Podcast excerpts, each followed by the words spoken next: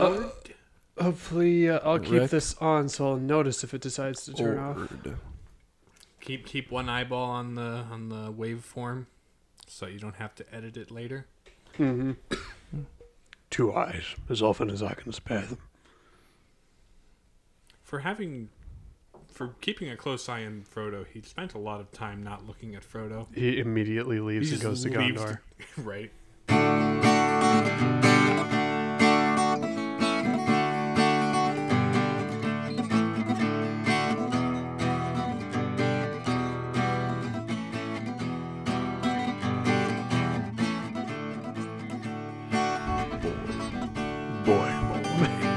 Audibly does the hand-folded boy symbol. That of Boy is coming to Steam at some point. Oh yeah. Yes, it is, and that right soon. Wow. When's it releasing? I don't know. I heard Actually- rumors that Spider-Man, the video game, is also coming out. The most recent one, Huh. So, or, or like not the most recent one, but like, like, the the PS4 one, correct. right? Yep. Okay. And yeah, sort of a that'll similar be deal. because God of War was a PS4 exclusive too initially. Right. Uh, Except Sony now forgets what exclusive means. mhm. Unless they're talking about a collection of two Castlevania games from the 90s that is the only reason Nathan wants to buy a PS4. Mhm. well, there's other things you can play on PS4. I mean, there are, but I mean, Ca- Symphony of the Night is like the, the top of my list. Mhm. It's followed by Spider Man and Dad of Boy and uh, some Dark Souls, and Bloodborne. Blood, yeah. Which rumor has it may be coming to PC itself sometime in the near future. Mm. Which, again, Sony, what you doing? You want people to buy your PS5, or you Bruh. don't because they're not in stock at all? Of course, that might Scalpers, Dinkelberg. be some- one part scalpers, one part uh, global chip so- shortage going on. That sounds like a really crappy cocktail. Global chip shortage. Like one one part one part uh, scalpers, one part global One chip part, shortage. one part scalp. Throw it in a blender, shake it up, put some coconut shavings on there, and you got yourself a really crappy cocktail. I call this vodka. the PS5. Uh, I uh, yeah, gosh, I don't think I've ever. I've seen like a PS5 at Best Buy the one time I went to Best Buy in the last six months, and it was the display model, so it probably wasn't even real because somebody would have tried to steal it. Uh, it's well over a year since that and the Xbox, whatever it is, released. One S Series X. Series X, yeah. It was There's- when Xbox. They should One, have gone with the much more conventional, like intuitive naming convention of having the Oh. Xbox One be the 720 Mhm. and the Series X being 1080, but Or they decided 4K. not to make sense. I feel like they asked like a Japanese anime creator to come up with the title for the Xbox. Maybe it's the same guy that decided to call the revision, what the handheld revision, the, n new Nintendo 2DS XL, the which is one of the 3DS models, And here we have the word salad console of the day. and Knuckles featuring Dante from Devil May Cry. featuring rap songs by Da Baby. Who the I, I uh, that's that's something that's a conversation of which I only get echoes of whenever I check Twitter. In between screaming at my computer very silently, so I won't disturb my coworker. Uh, it's funny because the way we're situated in the office, I can just sort of make out the corner of my eye when she's looking and when she's not. So I'll just be like, you know, doing the classic face palm and face wipe audibly demonstrates, and uh, the stress that is the James stress position, and uh, He's assumed James' stress position. uh, so, um, and uh, and then like I'll I'll see her start to turn, and I'll just oops, I'll sit up straight. She's like, and uh, oh yes, just working through this uh, InDesign layout here. Uh, it recently I haven't really had any like. You haven't had to do Microsoft Publisher anytime recently? Yes, thank the good lord. there was one oh god, there was there was I've mostly expunged our um system of the Horde program and the need for it. But one project, I think it was like a month ago, came up that was like the only file existing was publisher. So I just put it on one monitor and the other monitor I reverse engineered it in Instagram, which would or not Instagram, uh, InDesign. That's the other I, app I use. InDesign, and it took like 15 minutes, and it probably would have been hours of internal screaming if I were to do it in Publisher, which is one of the worst programs to ever grace uh, God's. Grace. Okay, not grace. uh, to ever To, stain the to ever stain the, the sweet soil that God placed on this good green earth. Which, I Um, mean, weird coming from from Microsoft because Word and Excel are just fine. For the most Word part. is great unless you try to do a text or, or to do a table or a text box. Then it is a living hell. sure, Uh, but that if you're is trying an- to do a table, do it. It's in not what Excel and Microsoft copy Word was designed for. no. They're just like, what if we just took a stick a little miniature? What if we Excel. slap more features in there so people will be willing to buy it Yes. for those Instead of slim just using Google use Docs. cases? Instead of just using Google Docs. Um. You got to drink the Microsoft Kool Aid, man. Yep. It's all about the Kool Aid. Um, yeah, it's so we uh, we recently, as in the day of recording this yesterday, um, had our All Souls Day mass for like alumni and stuff of the high school. Guess when we're recording this? Yes. Dun dun dun dun. Anyway, um, so the original program that I had flashbacks when I when the project came up again uh, was a Microsoft Word doc with tables to cover all the names, and when there is 300 names to be put in this document on eight and a half by 11 paper that has to be folded in half, I'm like, that's enough of this crap. This year, I'm doing it in InDesign, and it was way faster. Uh, just because all you have to do to get a list or to get a text box to flow nicely into another text box is you click a couple buttons, and it's magic.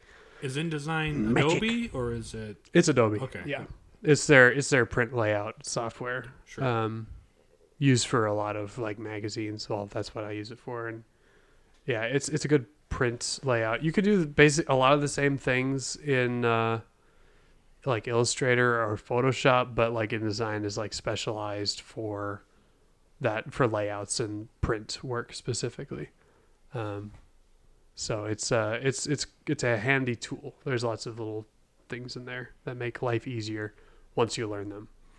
So you you've printed the the, the school. I have not printed right? DDD. Uh, that You have not printed King DDD? I have not. Why haven't you unfortunately. yet printed King DDD? I haven't snuck him into a newsletter yet. I You- am Now you need to find a way to do that. But the, I've already the got the point port- is, I've my got- stuttering aside, yeah. I've, um, I that you were in charge of the. the, yes. like, yeah. There it was the spring edition, and now I'm currently working on the fall edition again. Which every time I do this project, it gets a little bit faster because I do things right right off the bat.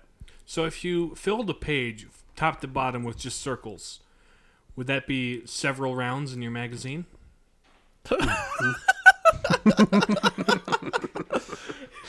That was a Yes. complex setup. Yes, yes, it was. uh, Uh, lovely. magazine full of rounds. There you go. Had to, had to sort of bring it, circle it around a little bit to land it, but you landed it.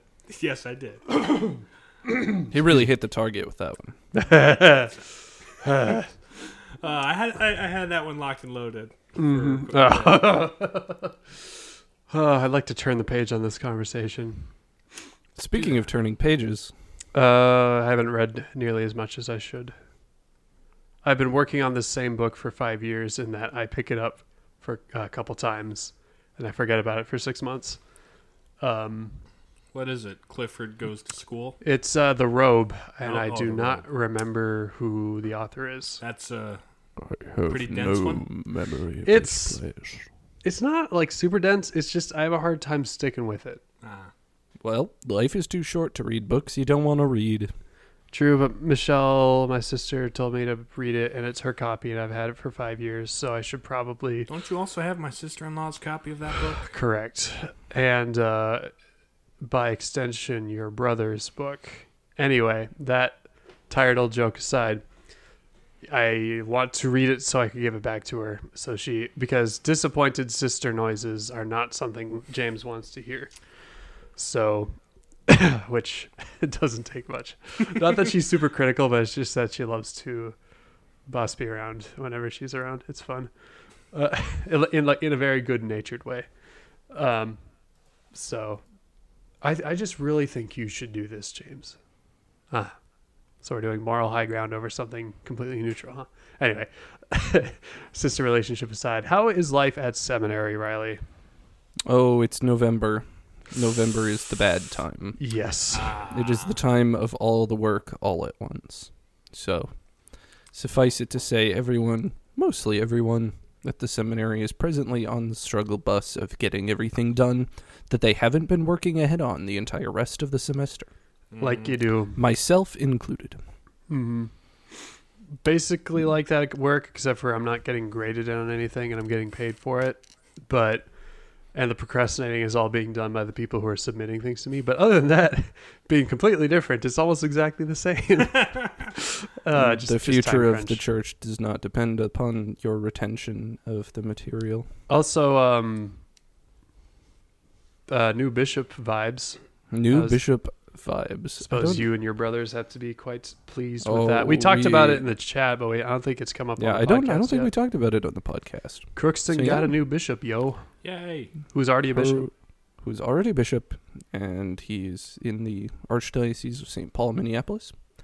And he, from all of the reports I have received from my acquaintances down there, he is amazing, fantastic guy. So I am very much looking forward to meeting him. I'll be That's coming good. back up to the Minnesota lands on December 3rd to be there for the installation. So Ooh. So I suppose the prediction of the former administrator was correct that it would be new he would by be out by Christmas, yeah. Um, which kind Installed, of too. surprised all of us. Yeah. uh, what what was his installation mass like? December sixth or something like that. Yes, the 6th. Feast So, of Saint I get- Nicholas. I get to miss five days of school. Well, I get to be away from school for five days. I'm Yeah. only missing two, three days of school, Yep. but because it's over the weekend. But cool beans. But Be very the cool Indeed. beans. And then I go back to seminary for three days, and then I come back to Minnesota again. lovely. So I imagine there's going to be. I don't even have any Riley up from the exams to be back for. Yeah, there will be there will be airport picking up. Cool. Um, uh, did you, uh, by uh, any chance, manage to catch any of the last podcasts after we uploaded it? Yes, Felix and I listened to it in the car on the way to ministry today. I I, enjoyed I enjoyed the bit. I thought it was quite funny. I, I tried to make sure the the um, record scratch wasn't too ear ear rapey. it um, wasn't. I think it, I think it worked out okay because the initial sound file was just like like okay, let's dial it back a little that bit. down, buddy. And I hadn't I didn't know what to do for like a um a, like a, tr- back a out transition bumper. back in. So it's like I said I- back I to you thought that- guys. so I stuck the that, news that thing news in there. rep- yeah, I thought it. I thought it was fitting. I was like I could have recorded a new bumper, but it was like really late because my sister and my mom called me in quick succession immediately when I started editing the podcast. So it uh, it came together certainly not. nicely. Certainly not planned or anything. No. No. Well, no, Couldn't- like the original, like the, the the software just decided, okay, I'm done recording. No, now." I mean your sister and your mom calling you in quick no, succession. no, that was wasn't not planned at all. Oh, really? Okay. No, Normally those things are kind of passive aggressive planning planned. I mean maybe on their part, but yeah, I don't know. They didn't like re- talk about related subjects at all, did they? Uh, no Aside comment. from just making No comment. girlfriend yet? Well, my mom straight up was like, "Yeah, I just got done talking to Michelle too." I was like, "Oh, did you?" oh, did you? I thought So this did was I. a confidential conversation, Michelle. Uh, just go tell Well, mom everything. Uh, or, From- well, she from- talked. She talked to mom first. From my experience, you tell Michelle, you basically tell your mom. Yeah, yeah, without question. Um, So how's um? I mean, I know how life is going for Nathan, but how's life going for Nathan? Life is going for Nathan. Correct. It's school, chipping away at the grindstone. We're approaching the end, and I'm scared.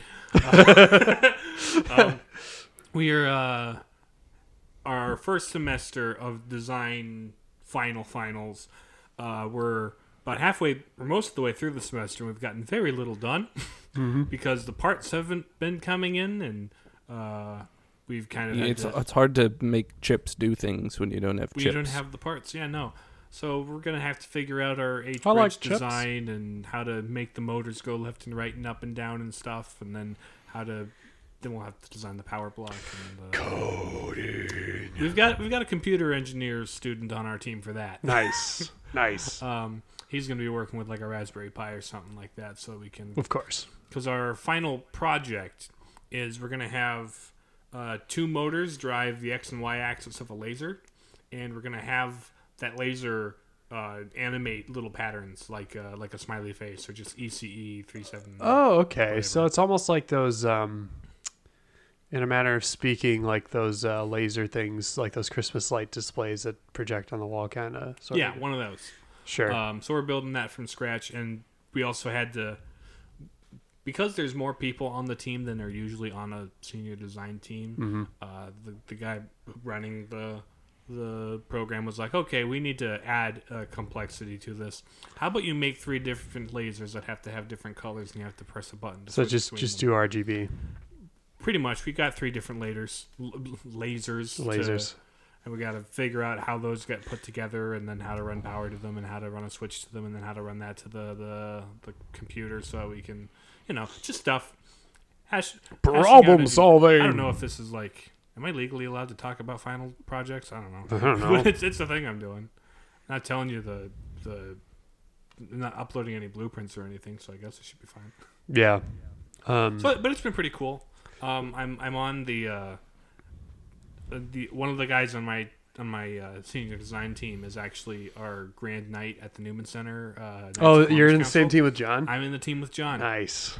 Uh, so that's that's pretty cool. There's a guy I know on there. It's like, hey, Hey, I think he mentioned that to me. Actually, I forgot about it. Um, But no, I'm, it's it's going, and I'm feeling sorely underqualified. But sounds like being a senior to me. right, Welcome to real life. right, You will feel underqualified until like six months into your first job. pretty much. That's just how it goes. Mm. But yeah, C'est la vie. that that that's Nathan. I have I went home last weekend too, uh, to visit uh, family and stuff, just because I hadn't been in a while, Mhm. and also Dad was uh, remodeling a lot of the house. I've talked about this. Um, so, did I, did we talk about this last week on the podcast? Uh, helped him hang up, or did I just t- talk to you about this? I think otherwise? I remember you and I visiting about this when you got home, right.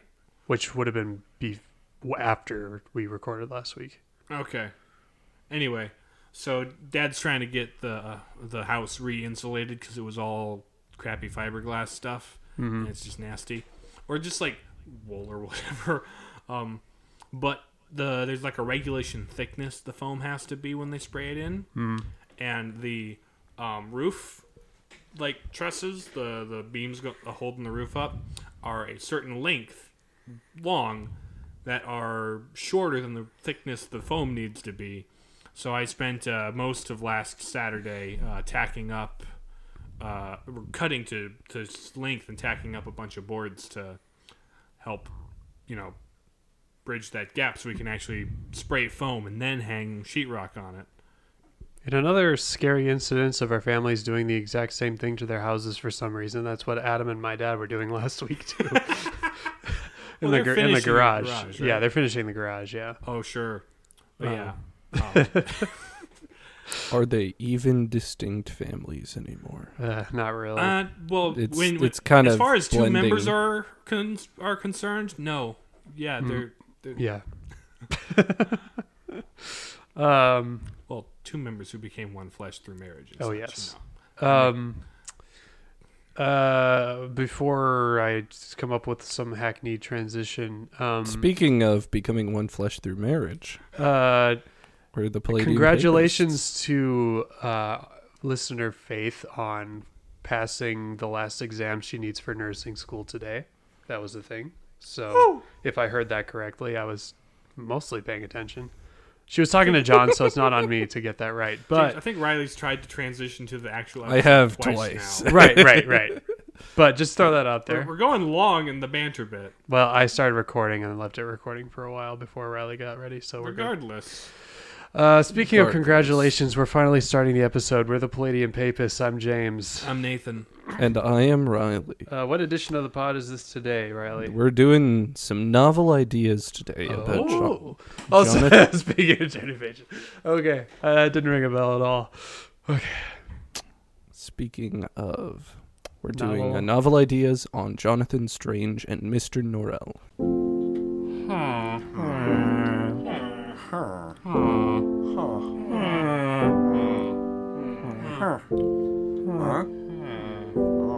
Oh, a novel idea. All right. Very good. Neither of us have read that, so No, no, you better- haven't. Better carry us hard. It's yes, this will be uh, an interesting little episode. Oh boy. Is uh, you know th- this book is like a very unique kind of book, and it's by Suzanne Clarke, who one of her other books, Piranesi, has really been gaining some traction in the Catholic community for Okay. just being a really good book, which I haven't read. I do own. I've the, heard that um, name dropped now and again. I have the uh, what you call it ebook, but I haven't gotten around to reading it yet. But I thought this. I read this book of hers before I had ever heard of Piranesi, so I said, "Hmm, I know that author. Maybe this book is a little more interesting." Because I do have my criticisms of this book, but I think it it is worth talking about for some interesting and unique things it does. Sure. So, the setting for this book is kind of a alternative history in Napoleonic England. Hmm. So we're talking like turn of the 19th century. Roughly the same time frame as uh, Tale of Two Cities. Well, no, actually, f- 50 years later. We start in 1806. So, Yeah. not exactly. Yeah. So, we are we're following the tales of one uh, Mr. Segundus, who is and a Mr. Honeyfoot, who are both magicians, quote unquote, because they don't actually know how to do magic. In fact, nobody in England these days can do magic. It is a discipline that has been lost in terms of practical application, and now the only thing really left is theoretical magicians. So people get together and, you know, have their books and their discussions about magic and what it really ought to be, but it's kind of just hailing back to a bygone era of the kind of high middle ages when magic ruled England and, you know, the the king was you know, the um, notorious Raven King who kind of was one of the most prolific, in fact, the most prolific magician to have ever lived. And he was kind of immortal and all this magical stuff, and he ruled over England, and everything was magical and cool. Mm-hmm. But in the present day 1806, that is no longer the case. Now, we have um, enter Mr. Norrell, who is another magician, but you know he's got this enormous collection of books, and some of the other York Society of Magicians are interested in him because of that. He does not participate in their meetings. He just kind of lives on his estate and does his own thing. But you know he's got one of the largest collections of magical books in the world, so people are interested in him because of that. Mm-hmm. And they, you know, they go to his house and they tour around his books, and he doesn't let them touch any of them because his books are his favorite little thing. Damn and they're like, "Well, you should uh, come on down to the York Society of Magicians and join our uh, group and have discussions with us." He's like, "Nah, I've got no time for you posers." And they're like, "What do you mean?" He's like, "Well, you see, I'm a practical magician." Not a theoretical, but a practical one. Those are Right. unheard of these days. and I and he looks down upon all of the theoretical magicians as, you know, Pretenders. grandstanding posers that don't You know, he's- actually. He's, a blue collar magician who just, you know, he gets down to business. oh, he's actually definitely not a blue collar magician Okay. at all. I mean, nobody of any importance in this book is blue collar. Fair We're, enough. we're talking about 1800s High society. English high society. He's a genteel man. So he does some magical miracles to produce to prove that he is in fact in possession of magic, and the British government goes wild because we can use this guy to defeat Napoleon, because you know they don't particularly care for that guy. Because Napoleon doing Napoleon things. Yes, doing Napoleon. things. Little man take over much of Europe. So he packs up and moves down to London from Yorkish area and joins in the war effort and is generally having a grand old time doing stuff. Stick it to the French. Apparently. A point of importance is that along the way he um, meets a nice young lady named Lady Pole, whom he decides to marry. Hence the tri- attempted transition earlier. Oh. Uh-huh. Um, There you go. and it turns out that Lady Pole falls very, very ill. Well, she falls ill first, and Mister Norrell is come is uh, contacted to come in and do something magical about it because the doctors can't make anything work. So she's she gets sick and dies, and he says nobody has attempted to do the the bringing someone back from the dead thing for a while, but I'm the best magician ever, so I'm gonna do it. And Ah, so because He does. No way this could go from wrong. The dead is always a great way to start your Mm. story. Particularly No. in fiction. There's there's no way this could go wrong, and there's no way this will catalyze the events for the entire rest of the book. Does his buddy turn into a suit of armor or something? No, not quite. Not quite. But he's a magician helping with the war effort. It is true. but so he pulls it off, but the price he has to pay, he surrenders a piece of Lady Pole. He has to cut off her finger and give it to this um, fairy that he uses some of the power of to complete the ritual. And so Lady Pole is miraculously revived, and the whole world is abuzz with the fact that this has been done. Mm. But Lady Pole seems a little different. She's Fair. a little more she's Minus a a little more distant and cold, physically cold. Mhm. And so, you know, something seems to be up, but nobody exactly knows what. I mean, sh- to be sure, being married and being revived from the dead a couple days later is enough excitement excitement for any um, upstanding Brit for a lifetime. hmm right.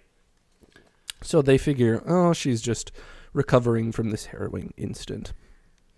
Meanwhile, we have um, Mr. Strange, who is kind of this headstrong, budding young magic user. Well, he's interested in magic. But, you know, like many others, he doesn't have the, the practical use of it.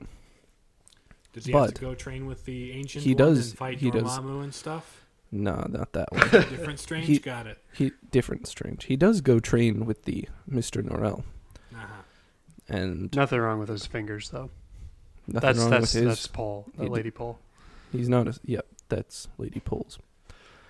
And so he goes and, you know, gets in touch with Mr. Norrell and kind of becomes quickly his equal in magic. You know, he's extremely talented and has been at this for like a couple of years, whereas Mr. Norrell's been at this for his entire life.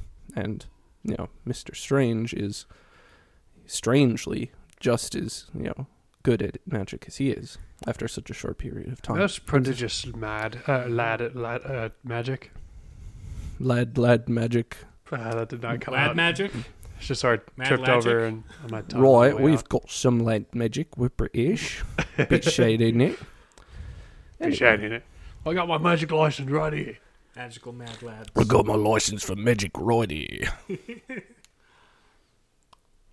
And so um, the there there becomes a conflict between the two of them because you know Mr. Strange is kind of this prodigy and learning very quickly without much effort, and Mr. Norrell is jealous, and so Wow. he's he's kind of petty towards his pupil slash peer, but nonetheless, um, Strange is committed to maintaining that relationship. You know, he's like he purposefully humble about referring to Mr. Norrell before he does things because, you know, he's his master. And he wants to avoid the conflict and just be agreeable. Grant So- him the deference uh, as befits one's mentor. Good on him. And we also have one of the servants of the Pole family, uh, Mr. Ah. Stephen Black, who is an African slave that has been, you know, put into the service of their family. And he too has kind of come into contact with this fairy, this gentleman with the thistledown hair, as he is so often referred. And Lady Pole and he go off to these um, balls at night. But these balls occur in a sort of supernatural place, and it's very Oh. grim and lifeless and creepy. And so, you know, as they walk out of the house and like they do some magical, magical journeys and things, and they arrive at these balls where they are forced to dance because they have kind of come under the compulsion of the gentleman with the thistledown hair. Mhm. Something's up with this guy. This guy is uh, slurping the life out of them slowly but surely, and they kind of become more distant and removed from the world as they So, have ho- more and more of their existence there. ho- how did Mr. Black come to be in contact with this fairy? Well, the fairy has taken a particular interest in him, and since he was summoned for the revival thing, he's just kind of about. Uh-huh. He's around, so he thinks And fairy's like, this guy. this man is especially well suited for things that I will introduce later. Sure. So, um, yes, they go to Portugal, Mr. Strange does, and do war efforts there. And he kind of has a, a harrowing experience in Portugal, just kind of being more of a foot soldier and less doing magic from oceans away. Sure. He's kind of on the ground and in the thick of it. So he's much more kind of grounded and in the world and willing to to really understand and sympathize with things rather than sit in the, the magician's high tower like Mr. Norrell is. And so eventually they kind of push Napoleon's forces out of there and resolve the conflict. And um, once they all, the third act kind of takes place between Venice and back in England, Mhm. and they're trying to, um, essentially, they're trying to figure out what's going on with the the two people, Lady Pole and um, Mr. Black, who are seeming to be withdrawn and kind of distant and departed from the world. Something's up with these two. They don't seem quite right. These folks, they are shadows of their, their former selves. And so they have one of the earlier recurring characters, Vinculus, has this prophecy that he is in charge of delivering to uh, Jonathan Strange and Mr. Norrell. That is, the nameless slave shall be a king in a strange country. Hmm. In The a nameless strange slave, quite- Strange country. Hmm. the nameless slave, seemingly referring to Mr. Black. And so we learn that the gentleman's plan is to in you know usurp the king of England and put Stephen Black in in his place. And of course, Stephen Black, being the humble good servant that he is and a generally good-hearted gentleman, wants nothing to do with that.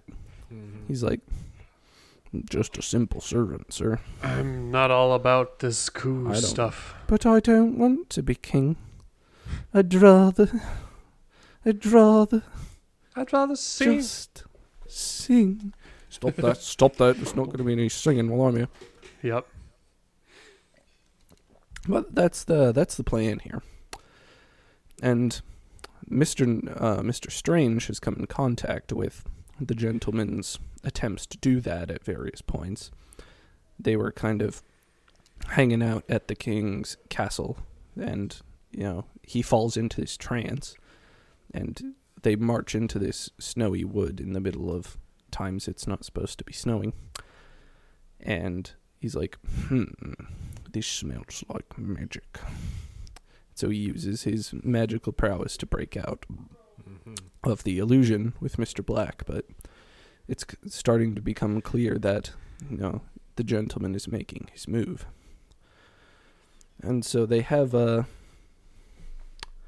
Not exactly a battle, I would say, but they kind of do magical things in a very British way. So it's kind of like, you know, a gentleman's kerfuffle of polite words exchanged and All right, we'll call it a draw.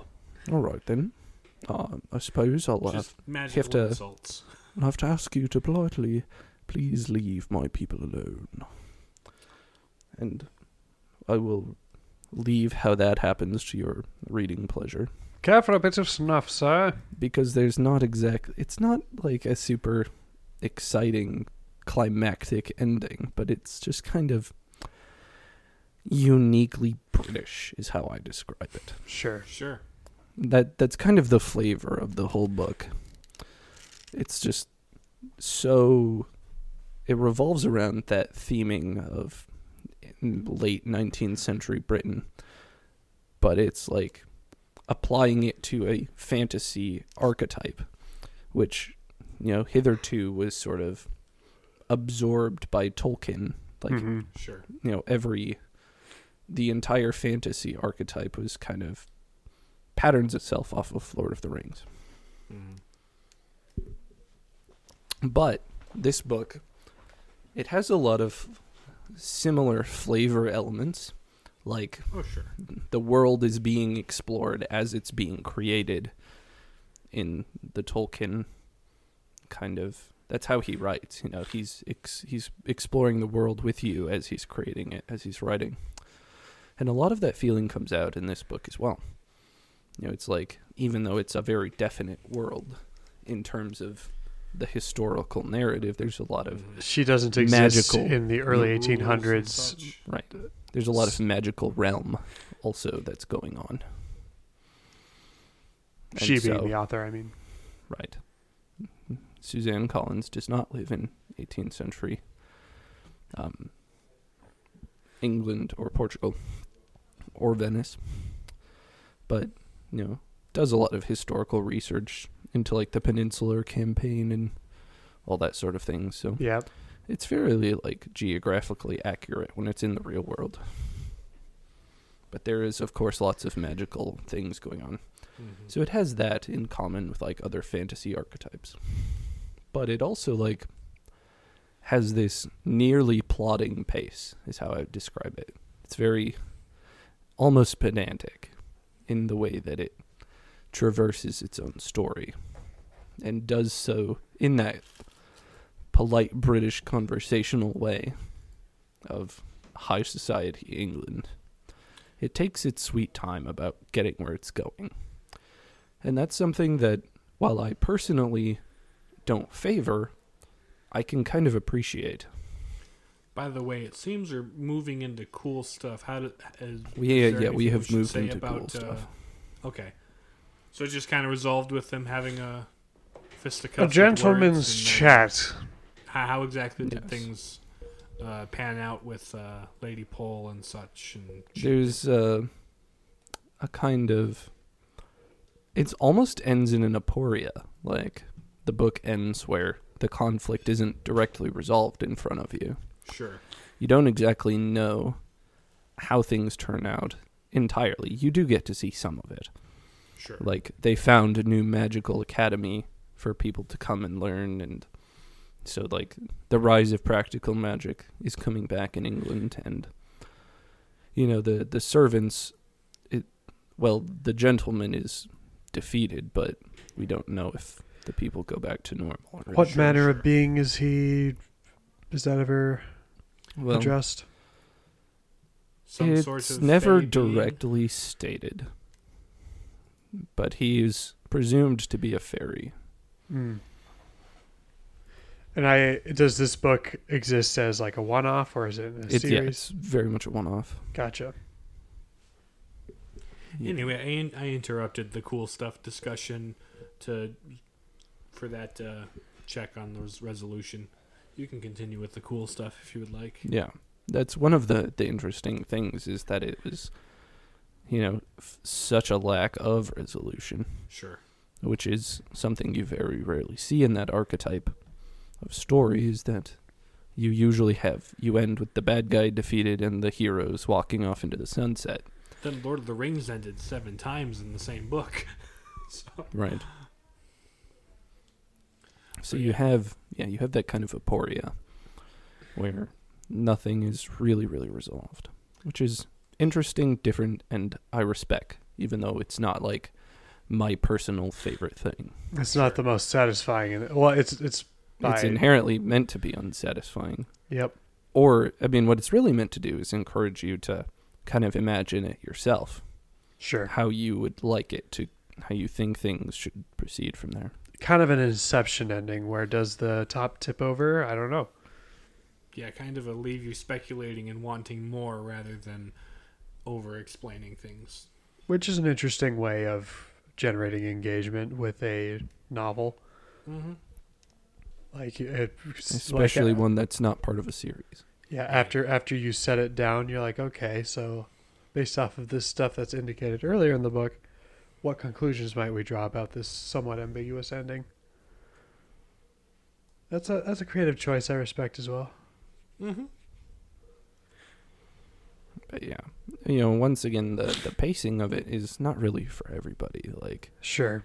it very much takes its time about getting where it's going, and there are several points where you're just like, "Man, I'm really not being drawn through this book," and you're like, "Wait, I'm not supposed to be being drawn through this book." Mm. It's, it's it kind of feels like it's meant to evoke uh, the feeling of you standing in a parlor with, you know, several pretentious people that some of whom you don't really like, but you have to politely sit there and listen to them ramble for 30 minutes about their problems because it's polite and you invited them to your house. Sounds like a family reunion. That's not my experience of family reunions, but But I, I have a I have a very weird situation when it comes to family reunions. Yeah. So I'm and I'm glad of that. I'm I'm proud of that. Yes, yes. I mean, I mean, my family's fun too, but Not not in a formal get together. yeah, it's not it's not really high society stuff as much as just like random tractor stuff. I have no clue what they're talking about. Random tractor stuff I think is North Dakota high society. Yeah. Pretty much. Mhm. Anyhow, Anyhow. Anyway. So yeah, there's lots of kind of political, societal maneuvering in the first two acts, where Mr. Norrell is trying to get his foothold in London, being a Yorkshireman and not really having any connections there, and you know, there's it's just like filled with much society. Then after he had to carve his niche into society all on his own, he gets all indignant that Mister Strange is shooting past him in his own Mhm. wheelhouse, and Right. As Mr. Strange kind of does have some connections in London, even though he's Sure. not a Londoner himself, but he, you know, he's one of those kind of young and trendy guys who knows a bit and is not locked himself away in Hurtfew Abbey for his entire life. sure. what was the name of the author you said? Suzanne uh, Clarke. Oh, because at one point you said Suzanne Collins. I was like, wait a minute. That's a I'm pretty- different name. That's a different person. right. I mean, they're That's the similar. person that wrote The Hunger Games. like similar that's- sounding names. There you go. No. Yeah. Diff- I I have been like concentrating so hard on not saying Suzanne Collins Yeah, that I ended up They- saying Suzanne Collins. the subconscious brain is a funny thing. Mm-hmm. So I do that whenever I talk to people about this book. I'm like, yeah, it's Suzanne Col- Clarke. Clarke Clarke. Collins. Clarke. Yes.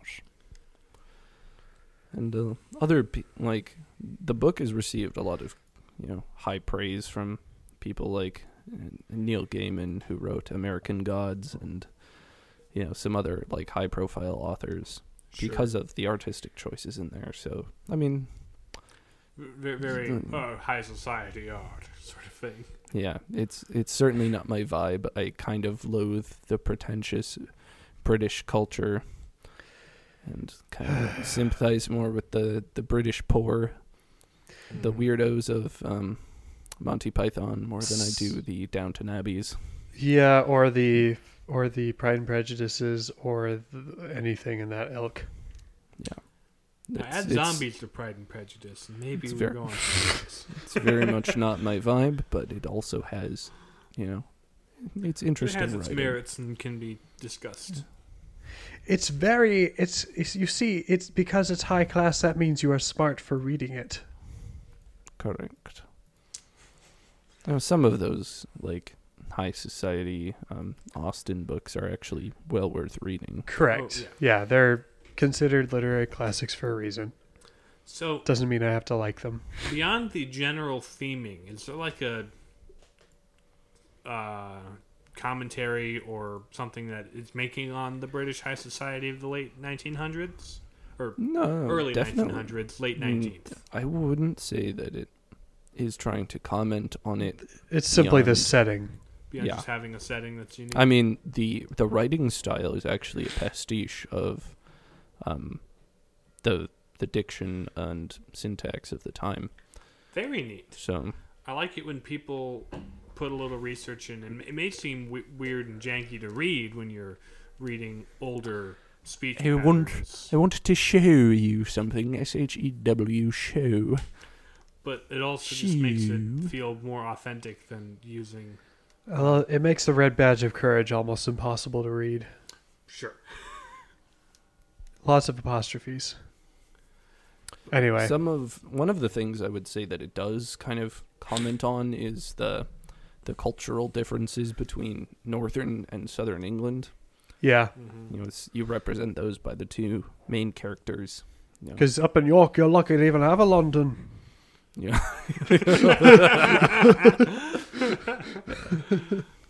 it's kind of We just lived in all the ground. uh, we used to have to live in corridor. oh, we used to dream of living in corridor. No, but it, it kind of talks about the the northern vibe as being more reserved and kind of I don't know.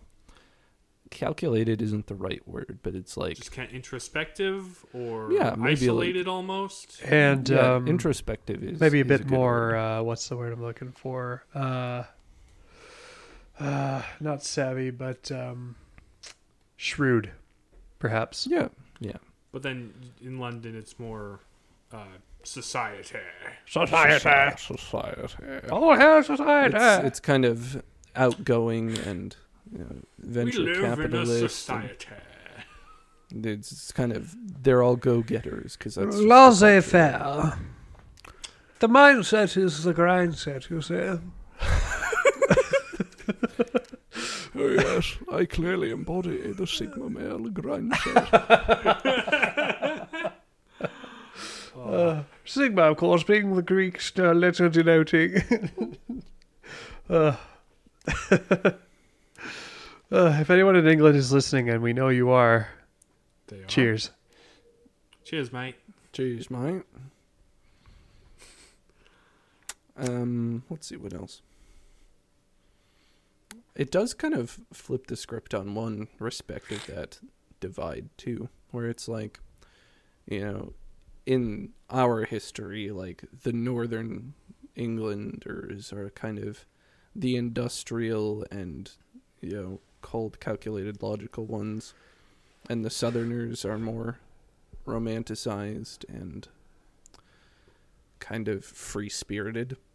whereas it kind of flips that in this and makes at least in you know the high medieval period of this timeline in the book is like the height of magic in Sure. the entire history of the world. So I mean, in everything was everything was mystical and whimsical, and magic ruled the land, and everyone was in it in the north.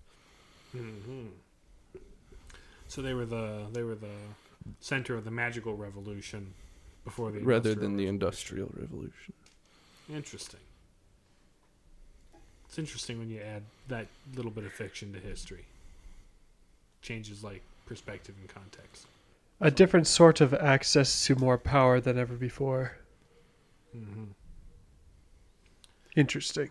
Also, did like anything about the Raven King guy ever come back, or is he just yeah, like a he piece does of show world-building up history? and do Deus Ex Machina things in the end. Ah, Because you say he's immortal, but he's gone, but he's not dead. Yeah, he is. He's gone. He's just gone. He does. yeah, I was like, is kinda- one of our main characters secretly him or what? Well, No, that that's just- part of the the mystery and intrigue throughout the book is you know that this sort of prophecy is about, and you're you're trying to puzzle out if it is one or two one or the other of the people. either the- the guy who's lived in his tower his whole life, or the guy who's unusually good at magic, or what? Right. You you start out thinking that Mr. Norrell is really like the Raven King brought back. And then when Mr. Strange you start to like pick apart all of Mr. Norrell's flaws and idiosyncrasies and you Mhm. start to realize it's probably not him and then they bring in Mr. Strange and you like, "Oh, this guy's got to be it." And then Mhm. they slowly start to show his flaws and no all of the reasons why he can't be it either. So, Sure. Because that, cause that, uh, that's actually what I was trying to puzzle through as you were dis- discussing. It's like, hmm, I wonder if this will come in later. So yeah, mhm. that's that's pretty fun. Sometimes things are background details, Yeah. and that's okay. Yeah. As satisfying as it is to have a narrative where every piece fits together in a nice puzzle at the end. It's also nice to have lore and background details that aren't Mhm. like important, but are just This is the to make context in which this lived in. exists, and that's the extent to which this detail is relevant. Mm-hmm. Not everything has to be a uh, Charles Dickens book where every single character comes together at the end f- for some reason. But yeah, I uh, I respect that. And also, one of the, the fun little things about this is the extensive use of footnotes. Oh boy, they Oh, they'll like go and talk about a historical uh, magical text that someone makes a reference of, and there'll be like a half page long footnote about oh my the, con- gosh, the, con- the context of that thing. Mhm. And so it's like reading that's the another like a, a precedent setting thing. Like there's another book series that I really like. Um, I forget what the name of the series is, but the the first book is the Amulet of Samarkand, and it's like I think it's Ptolemy's Gate or something is the name of the series. But that I've heard of Ptolemy's Gate. I that Yeah. series also uses that footnote thing. It uses it to a more humorous effect sure. because Sure. it's it's from the point of view of the djinni who is um, talking about it, and he's kind of a a sassy guy. So kind of a little bit. Yeah, okay. Just has to make asides. A little bit like uh, Lemony Snicket a little chiming bit. in with whatever he. Although instead of like talking footnotes, he just straight up puts like just pages worth of like, the- right. this is a letter I'm writing to somebody in secret in this book. It's so sad that nobody will have read this far, so it certainly will get to you. anyway, That's Yeah. fun. that's pretty. That's pretty It- cool. It, it establishes that kind of fantasy writing trope. Nice. nice indeed. Uh, anything else before we get into the analysis? I don't think so. You said there were uh, issues you had with it. Were those just primarily the stuffy British Britishness of it? And Stuffy Britishness and pacing. Got It's it. just more of a taste thing than something objectively Yeah. wrong with it. Right. Okay. Right. Because I was like, hmm, are we gonna have to hash out some some theology missteps they make, or what? No, it's Yeah, just. I just a kind of turned taste. off my theologian brain when I was reading this because Sure. it it was very much not trying to make any such point. No. And Yeah. I can tell that. So you know, if a book does try to make such a point, my my theologian brain will be turned on, and I will. Oh yeah. I will, I will make my criticisms of it for that. But as as far as I can tell, it's not trying to say anything of that nature. So Sure. Well, as we move on to truth, what is it trying to say? We're doing transcendental. Yeah. right? oh Yeah, yeah, yeah. Okay. yes. I think ultimately what it's trying to say is be careful what you wish for in a 900 page roundabout way because Mhm. both everyone's desire at least the, the main two characters desire but most of the ancillary characters is to restore magic in england that's what we're all about that's what we're after and, and boy, what- magic comes back. what mr norrell does to accomplish that is some very you know inadvisable things like raising the dead Mhm. And the consequences of doing that are you know what you put in the severe. ground isn't the same as what come back out of it. And it kind Don't of do it, Stotch. anyway, it kind of evokes the vague vibes of those uh, old uh, European fairy tales, where it's like you, you do a deal with a with a fairy to get some magic, but he'll be after your Gone child Jim. or whatever, you know. oh, you haven't played Yeah, that yet. Never mind. it'll be after your wife exactly, Sometimes dead is better. but it's like it's because you've got this. Uh, yeah it's Fairy very much very who's- much in that european fairy tale style right, where Just magic in a- has a in a- price.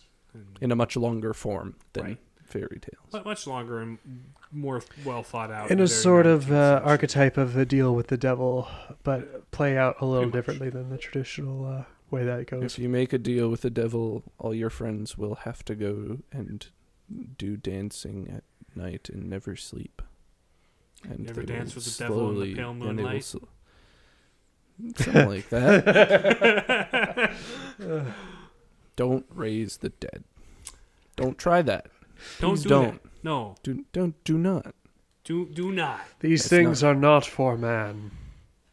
it's not your job don't do It's not a pretty picture. Don't like doing it. How about you not? Um, don't just read books go try the thing Sure. Yeah, because uh, you've got Mister Strange, who actually, after working with Mister Norrell, theoretically, and with his books and stuff, and the magic in the background, he gets his boots in the ground and he gets his boots dirty, and it's like, oh, this is what real life is like. hmm and he still shows uh, deference and respect for the man who trained him, even if that's not necessarily reciprocated. Well, Mr. Norrell's kind of finicky and high strung. He does True. come around eventually and realize that he's being a doofus. But normal, you know, for all most of his life, he hasn't had to contend with anyone else. He hasn't been forced to have a peer-to-peer relationship with anyone before, so he's to think kind of outside of learning learning how to do that for the first time as an adult, which, which can is- be pretty messy. which can be messy. This is why um, having childhood friends is a good thing. Mm-hmm. so you can learn how to be a human being. The real social skills were the friends we made along the way. Sometimes you just need somebody to cut all the hair off of the top of your head so you can just make a ridiculously tall wig to.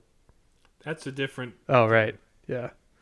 Um, that image is just stuck in my mind for some reason. Uh, any other truths in? Uh, I, uh, I think that hits the truth points. all right. Uh, how about goodness? Uh, Arabella Strange is very good. Oh yeah. She's another one of those people who gets taken by um, the thistledown haired gentleman, Doctor Doctor Strange's wife, Mister Ah. Strange's wife. But she's kind of like this X Y axis sort of a thing. st- steadfast, stand by your side kind of lady, and Stand by your man. Stand by me. Hi- his he's kind of this happy-go-lucky kind of head in the clouds dreamer kind of bunny. dreamer kind of guy Yeah. and she kind of grounds him and keeps him on earth and takes his takes his side when he gets in kerfuffles with people and Head in the clouds. That one.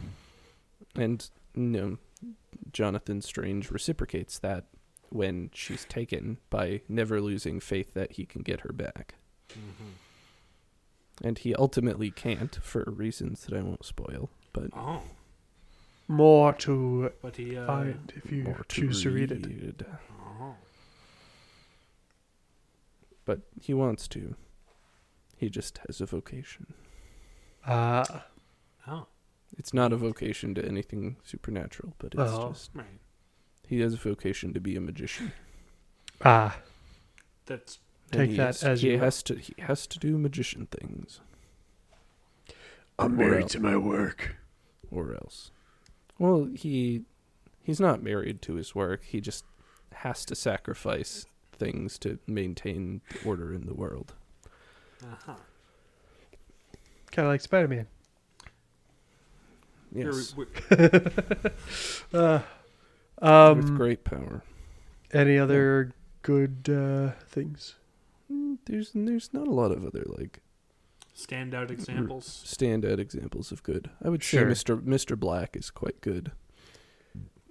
He What, is uh, he's content to be a servant even though he like recognizes that his race is generally looked down upon by people in England. And at this this being a couple decades where in our timeline the uh, slavery was abolished in England. Mhm. But he was still very much a lower class of citizen. Yep. And yet he was he was like the most well trained in polite society that a servant could be. Mm-hmm. So he he knew and could execute properly, you know, all of the demands of the society, but he was still kind of rejected on the basis of his skin color. Mm-hmm. And he recognizes all of that, but doesn't have these grandiose ambitions. He just has a servant's heart. And so he, you know, in spite of all of his trials and challenges, and, you know, he's offered the, the, the chance to be the king of England. If he had complied, it would have happened. If he had wanted it, it could have been his. But he was content to be who he wanted to be. Hmm. Uh, beauty. If it's your thing, the writing style is can be quite charming. Once again, it's one of those things that just kind of isn't my taste, but it has a an interesting, you know, it adds an objective flavor to the story that really sets it in the historical fiction kind of thing. Sure. And if you vibe with it, you vibe with it. If you don't, That's You okay. don't. Um, some of the the fantastic elements of this book are really well written and kind of give you that kind of charming ancient you're walking through uh, a wood in the middle of England and there's fairy rings and you know bridges between worlds and you just kind of get transported into this um, kind of a it's not it's kind of a, a grimmer fairy tale but that's that's kind of the aesthetic it it gives off sure. kind of a grim a fairy tale gothic fantasy a, vibe. a gothic fairy tale so yeah the, the the it really evokes evokes that sense of otherworldliness and magical character sure. which is kind of what you want from a fantasy story. So yeah that's pretty cool. It's not like you know gleaming armor knights with brave chivalry and No, all of that stuff and Hello. and fireballs and lightning bolts and that kind of traditional It's not magical stuff. high but Fantasy. it's, it's not just- high fantasy. It's just Just fantasy. high society fancy. fantasy. the definition. the definition of high fantasy is takes place on not Earth. ah. So So this is it does not necessarily involve the the particular magic system. so it's a it's it a employs. sort of so it's sort of more towards a Harry Potterish sort of yeah, real it's, world, It's, it's a very Englishy magic, Mhm. as is the case with the rest of it. but for once it's not a uh, metaphor for school. Right. That's Japan. We're not dealing with Japan here. Yeah. Uh anything else? Nope. We good? Uh, Unity. Unity. Oh right, right, There's a whole other transcendental Englishness. English. British. It's very. British. It's rather It's British, British. isn't it? It is rather British. Sorry, Yeah. bloody British. Is bringing magic back to England. Uh, That's kind of the key thing, that key theme that binds everything together. I suppose it's still like a- bloody freezing on my flat. I suppose as a story, it's like the the intention of the story is to kind of take historical England and bring back some of the mystery, some of the magicalness that you used to Right. get with like King Arthur, with the Lord of the Ringsy stuff. That it's Mhm. like Meanwhile, Grumbles in magic back. Ireland. Bringing magic back. so, is there like a magic Irish potato famine in this world? None of that is ever explicitly. Well, the Irish potato famine is after this. True. so True. Huh. We haven't gotten there yet. I see. tune in for the sequel. uh, Doctor Strange and the Potato Famine. Uh, Anyhow. if if people want more potato famines, where can they go? Uh, well, thanks for listening to the Blaney Papers. You can listen to us on Spotify, Stitcher, Google Podcasts, and Apple Pol- uh, Apple Podcasts.